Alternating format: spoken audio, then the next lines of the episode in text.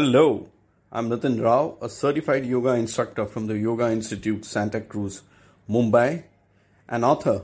I have written a novella called The Ant and the Grasshopper, an amateur cyclist. You can watch my cycling blogs as Nitin Nandita vlog on YouTube, and I'm very interested in health. So today we will look at the two definitions first of health and the second of wellness. In 1948, the World Health Organization defined health, which is still in use today. It is health is a state of complete physical, mental, and social well being, and not merely the absence of disease or infirmity. Two things struck, struck me in this definition one is infirmity, and what is social well being. Well, infirmity is weakness, frailty, also associated with old age, and social well being. Social well being is the ability of the people to be free from want of basic necessities and to coexist peaceful in communities with opportunities of advancement. Well being also stands for absence of negative conditions and feelings. There are certain dimensions of social health, and they are five in number. The first is social integration. Social integration is to be felt as a part of society and um, not to be felt as, you know, isolated. Second dimension is social contribution. It reflects self obligation of a person towards other and whether the behavior of the person affects the society as a whole. Third is social coherence. Interaction with others is social coherence. Your ability to uh, strike conversations with people, interact with people is social coherence. The fourth is social actualization. It is a positive comfort level with others where there is openness to ideas, efforts, and experiences to grow continually. And the fifth one is social acceptance. It is the ability of the individual to accept the good and tolerate the bad frankly, I didn't know that, you know, social well-being has such an important, is such an important uh, aspect of health. And, um, uh, you know, you have to, you should live in a good society for you to have a good health. Now, but then how do you, how do you, uh, what should you do for social well-being? Number one, you have to be interactive. Uh, you should have hobbies. You should join communities. You should travel. Expose yourself to different cultures.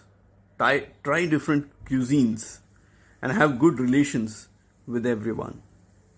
This is a strategy for social well being. Now let's look at wellness.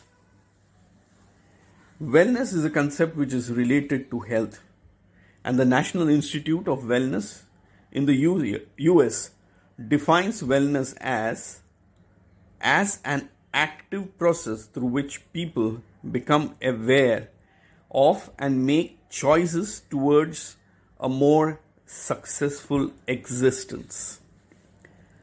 So, wellness is an active process the more I read about wellness, the more I find that it is related to lifestyle and happiness. Now, even for wellness, like health has certain um, dimensions, even wellness has dimensions. And the first one is physical well being. Physical well being, you can understand, having a good health cardiovascular f- uh, fitness, strength, and flexibility. The second is emotional wellness, an attitude and belief about self and life where the self view is positive. Obviously, when everything is positive, everything around you, when you think positive, everything about you is around you becomes positive. Social wellness, that is the interaction of individual with other people. I think so. We have dealt about this in the health also. The fourth one is intellectual wellness. This pertains to knowledge acquisition, which can be and and is good for the society, which can be used for the good of the society. That is intellectual wellness. Spiritual wellness, trying to find meaning and purpose in life. The sixth one is occupational wellness, ability to gain fulfillment from paid jobs or from businesses. Cultural wellness, individuals living in free society having freedom of choices. So that is cultural wellness. And the last one is climate wellness. This, this is a new for me. Uh, this is a subject under research. Okay. Now, I personally feel that, you know, there should be one more dimension to wellness, and that is financial uh, wellness, personal financial wellness. What do you think? Do let me know. Well, to sum it up, we have seen what is health, and we have seen that um, what is wellness.